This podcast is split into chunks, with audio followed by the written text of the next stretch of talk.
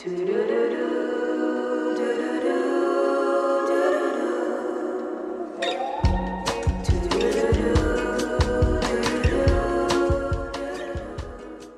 to Maison Pure, the podcast. I'm your host, Molly Hill. This podcast is all about natural living and how to get there without stressing out. We'll discuss easy tips to help create a healthier home, natural ways to care for our bodies, and so much more.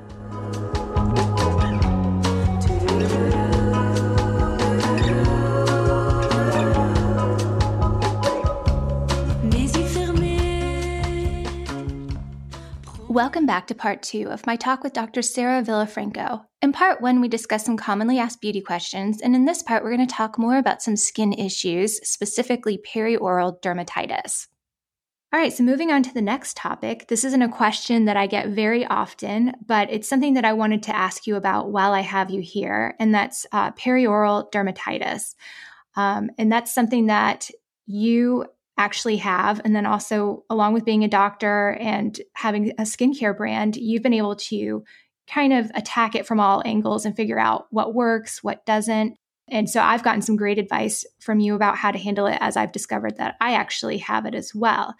So um, I just kind of wanted to get your thoughts on, well, first of all, a lot of people may even have it and not realize it. So, kind of an overview of what it is, uh, what are the symptoms, and how you've been able to successfully treat it. Yeah, it's it's really unbelievably prevalent. Um, so many people have it, and it sort of acts like a cross between acne and eczema. And it shows up as redness in sort of around the sides of your nostrils and then kind of down your laugh lines and on your chin. And it can be more like acne in that distribution, or it can look more like eczema, where the skin is kind of red and flaky and feels tight and irritated. Or it can be a mixture. So it can be like flaky, tight, and actual pimple like um, bumps. It's incredibly frustrating, and so many people have it. It's just incredible how many people have it. So, the way I like for people to sort of start understanding perioral dermatitis, which I, as you said, I've become like an accidental expert in it. Like if you Google perioral dermatitis, you're going to find me um, because I had it and I have it. It's not. It's not really something you get rid of because it's not a diagnosis the way appendicitis or uh, the flu. Those are diagnoses where once you know what it is, you kind of know the cause, right? That's not the case with perioral dermatitis. I think of perioral dermatitis, which I am now going to call PD because I don't feel like continuing to say perioral dermatitis. Um, but I, I, yeah, I think of PD almost like a fever, like it's a symptom, and we don't know what the cause is because it's different for every fever, right? Like in some cases, the flu causes the fever. In some, some cases, appendicitis causes the fever. In some cases, it's whatever, it's heat stroke. Um, the same is true with perioral dermatitis in that every person who has it has a different constellation of causes that have pushed the skin into this stress response that shows up as PD. Um, so, for some people, it is um, hormones of pregnancy, for example. For some people, it's a history of steroid use on the face. For some people, it's stress and stress alone for a lot of people, especially in the beauty industry, it's using heavy balms and oils um, instead of products that have a water component in them. Um, and so it's really challenging to address the questions because that people have because it's like, well, it's not going to be the same cause for you as it is for her. Yeah. Um, so it can happen at any age. It happens to kids all the time, especially asthmatic kids who take steroid inhalers. Um, and it can happen to women of menstruating age, and then it can happen to to elderly people too. And yes, it can happen to men. So it's kind of you know it it, it affects everyone. And I'll run through kind of like the top um, causes. Okay. So the so the first cause, which I think is diminishing because some awareness has started to grow, hopefully because of how loud I've been screaming about it, in part, um, is the use of steroids on the face. So basically, when dermatologists, when you go see a dermatologist with a rash of any kind, they reach for the prescription pad to write you a steroid prescription before you finish the sentence, yeah. right? Um, there are probably 10 rashes that we as physicians can look at and be like, boom, I know exactly what this is. The rest of them, it's like, hmm, okay, well, yeah, I don't know. That's weird. Let's try this. Let's try this yeah. steroid, see if it'll calm it down. And it will. It is going to make it magically disappear. And guess what happens when you stop using the steroids?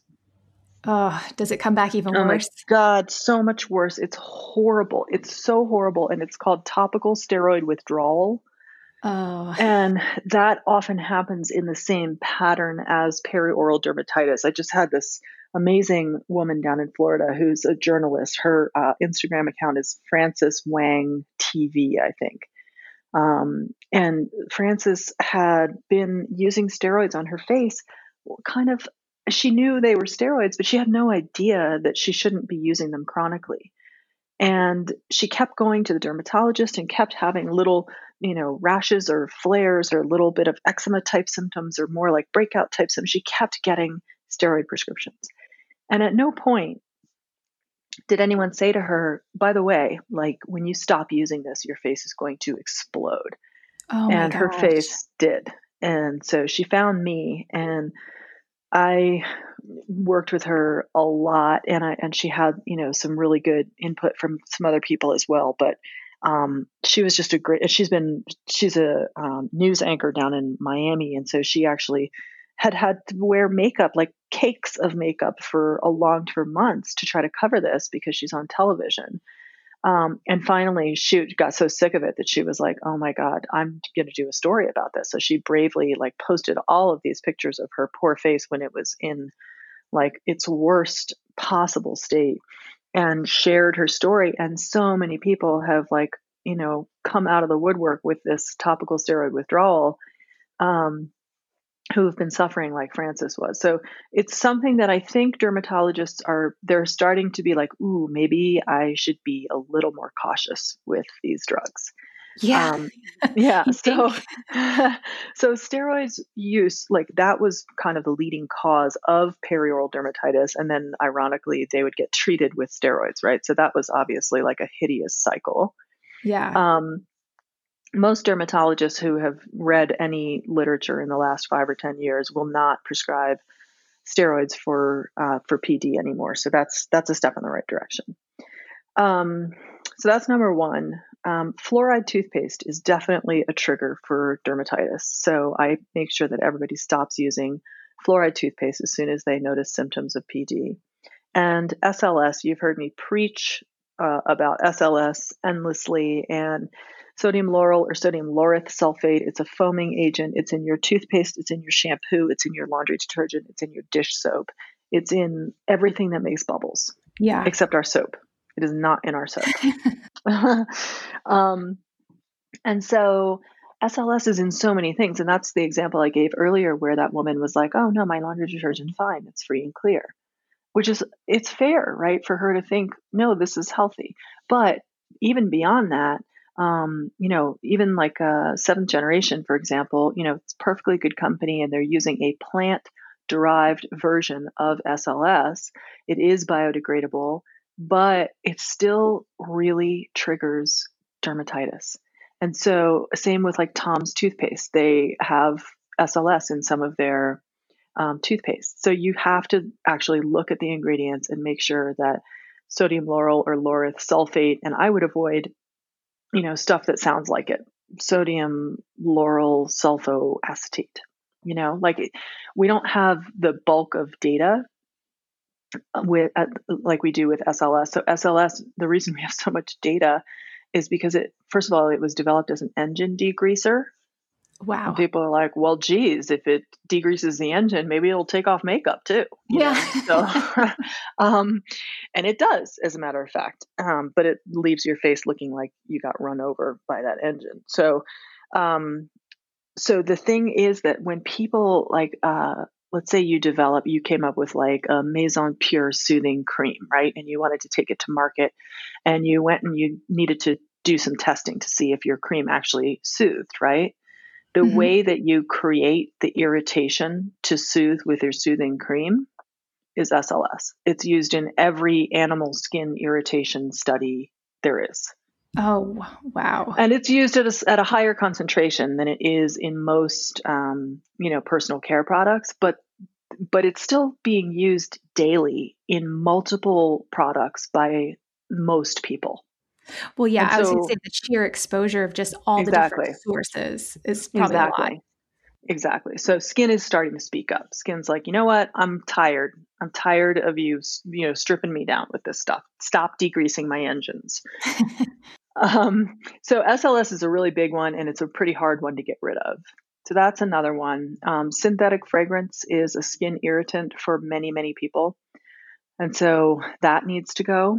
And then um, stress, and this is where people tune out, and they're like, yeah, yeah, stress, whatever. Um, you can't tune it out with PD, unfortunately. You have to manage stress in a real and active and meaningful way um, because otherwise it's not going to go away. And so that doesn't include staying up until three in the morning Googling overnight cures for PD. Right. right. It doesn't include, include like standing in the magnifying mirror for hours at a time, like lamenting your state. Yeah. You have to remember that your skin's not doing anything to you. It's simply speaking to you. It's just saying, "Hey, like I am I am in distress here because things are not balanced." And you just have to figure out what things are not balanced. Sometimes it's hormone related, like whenever I had a PD flare, it was almost always around my cycle. Um, and even now, I mean, I've had it for 10 years even now, uh, occasionally I'll see like a whisper of it. You probably wouldn't notice it looking at me, but I can see that, oh, here it comes. Like, you know, maybe I forgot to take my evening primrose oil supplements for a couple of days. Oops, I better get back on those. Or I've been drinking a lot of coffee, and coffee can be an exacerbating factor. Um, so you have to kind of get to know your dermatitis and accept it as like your protector it's it is your for that's how i've come to think of mine. It's like it's my barometer. It's like a health barometer. And so if it starts to show up it's like sarah what's out of balance? Yeah so. that's that's a really interesting take because it is mm-hmm. almost like a warning sign. So if it's popping yeah. up it's letting you know something's not right here. Something's not right. And it's eh, the thing that people really get in this mindset of why is my skin doing this to me? And you got to have a little more compassion for your skin because it all your skin ever wants to do is its job and its job is to keep the good stuff in and the bad stuff out. Yeah. And so whenever something pops up whether it's acne or eczema or any other flare it's just a little flag for you. It's time for you to sit down and most of the problem is going to be unrelated to what you're putting on your face. right, Most of right. the problem is going to be what you're putting in your body every day and how you're managing your stress. And then in some cases, you can really address it with some simple skincare changes. So for me, when I was at my worst with dermatitis and I had seen dermatologists and I had been offered many prescriptions, I um, happened to be playing with a soap formula at the time, and it was this black clay soap. And so I made it, and it has Dead Sea mud in it, and I started using it on my face, and my dermatitis started to go away. And I was like, wait a minute. And then I stopped using it, and my symptoms came back. And then I started, and they started to recede again. And I was like, oh, I might be onto something here. So um, so I'm grateful to my dermatitis for that too, because our black clay facial soap is our most cult favorite, top selling product now, and it's helped like thousands and thousands of faces. So it's what I use every day, and I love it. Yeah, I do too. It's like my little friend. Um, now, I was going to ask you also about food because I've shared this probably this happened like four years ago. So uh, any newer uh, readers don't know, but uh, I had a rash that was on my leg for like probably a year. It was about the size of my palm. I went to my doctor, who promptly sent me to the dermatologist. And when I promptly talked, gave you a steroid cream, she did. That's the 1st mm-hmm. well, she goes, "Well, you're probably allergic to synthetic fragrance." And I was like, "Listen, you do not know who I am. there is yeah. no uh-huh. synthetic fragrance in my house." And mm-hmm. she she gave me the steroid cream prescription, which I never filled. And like a week later, or I shouldn't say a week later, it was a few weeks later, I was doing a review of a book called Skin Cleanse, and it's a, more for your oh, face. Dina's book. Yeah. And so yeah. I did the elimination diet, which is all your typical bad guys gluten, uh, dairy. And in that was eggs, which I eat, I did eat a lot of as a vegetarian. And um, sure enough, at the end of the two weeks, my rash my leg went away, which I wasn't expecting. And then as huh. I was adding the food back in, when I added eggs in, it came back. When I stopped eggs, it, you know, it, yeah, yeah. So, um, so I was just wondering also if there was like a food component to this. Um, I would say more specifically, there's a dietary component to it. So it's not like I can say that for all people gluten causes dermatitis symptoms. But I can say that diet can cause dermatitis symptoms, but the, the trigger is not going to be the same for everyone, which again just adds to the profoundly frustrating nature of this condition. Um, I stopped eating gluten probably five years ago just because it makes my stomach hurt. Um, and I was tired of walking around with a stomach ache. And so that has helped that a good deal, but I think it probably helped my skin too. Um, and I know for some people, like, um, it's sort of a cousin of eczema, so like a pretty close cousin of eczema. And I know probably three or four people now who have stopped eating corn, which is really hard for the gluten free people of the world like me. Um, but yeah. corn can be like a pretty specific trigger. So I think, you know, really it's not so much about the, the food, it's about maybe doing a diary and doing an elimination diet where you take some of the common offenders out and then, like you did, introduce them slowly and keep notes on what's going on. Yeah, that's a great idea. Yeah. And I think, I mean, again, like it's like a, uh, it's kind of like whack a mole it's like okay so you, you get your diet thing under control but if then you turn into like a total like freak show about your diet then the stress mole pops up and you have to whack the stress back down because now you've made yourself into an anxiety case by having the food journal and asking 47 questions of every waiter every time you go anywhere. So it's like you you got to find a balance in in the game of pd whack-a-mole. Yeah um, I mean, I think, like you said, it could be different for anybody, but I think just knowing, like, if you kept a food journal, mm-hmm. uh, well, it's easy to stress about the food and everything. Uh, but I do think it's almost empowering because I had no idea. I used to eat eggs so often, and now that I don't eat them, you know, obviously the rash is gone, but it was probably doing other things inside of me as well. So, mm-hmm. yeah, um, I, so that's exactly right. I mean, it's just a manifestation at the surface of of a state of unrest that's internal. You know, in most cases, I mean, sometimes there's a situation like poison ivy where it's literally just a skin exposure and it's a skin reaction. It's not a manifestation of something deeper, right? right. But I think um, the the food journal can really help. And the, the two things that I know for sure cause trouble are coffee and cinnamon. Oh. Which is a oh. downer because a latte with a little sprinkle of cinnamon is quite delightful.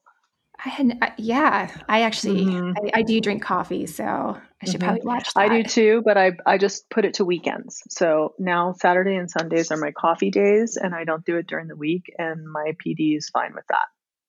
Good. That's good to know. Yeah. And that's like, that's the answer to everything for the most part. I mean, there are some situations, if you're celiac, you need to abstain from gluten, period, end of story. There's no flexibility. But most situations, moderation is the answer. I don't abstain from alcohol, but drinking it moderately is important. Mm-hmm. You know, like it's not, it really isn't okay to have, you know, 15 drinks a week. It's not, your body doesn't need that. But yeah. is it okay to have four drinks a week? Probably. It's fine. You know? So finding that in between point again, Trump, Sanders, right? Like let's let's find something that actually let's return to our senses find yeah. some kind of a moderate like approach to health and wellness that still has joy in it that still feels alive and spontaneous and wonderful but yeah. you got to yeah you got to do some homework for a while the journal it's a pain it's it's a hassle but you, you do your homework and then you then again you're making your informed decision yeah absolutely mm-hmm. um well, I so appreciate your time today and you bringing your wisdom and your voice on here on the podcast. Well, I'm um, excited for your podcast. I hope it is gangbusters. well, thank you. I hope so too. yeah, super um, fun. I'm going to link your site and, of course, all the places to follow you. You guys will Great. love following along with her. I highly recommend it. Um, but, yeah. anyways, thank you again. And I hope you have a wonderful. Oh, actually, there's a question I've been asking people that have come on. Yeah. I almost forgot because mm-hmm. we got so deep into conversation. Yeah. Um, what does natural beauty mean to you? That is so funny. I had somebody ask me that question and I wrote a really eloquent response to it on an Instagram post last summer. Now I'm not going to remember how smart and eloquent I was. Um, I think, you know, we've covered it for the most part on this podcast where it is sort of the combination of practices and rituals and daily habits that make you feel most comfortable and alive and confident in your own skin. And I think it's really that simple. It's this sort of decision to uh, contribute to your health and to have a little fun and to um, to live in joy. Yeah, I love that answer. Well, you certainly do a good job of it. By following you, I can see that you have a really bright spirit, and um, I so appreciate people like you, Molly, because you're you're sharing really high quality information and hopefully getting people to um, you know learn more and make great choices for themselves. Well, thank you. That's a pretty big compliment, especially coming from you. So I appreciate that. Awesome. Well, thanks for having me on. All right. Thanks, Sarah. All right. Have a great day. You too. sa c'est la femme beau, tout sa.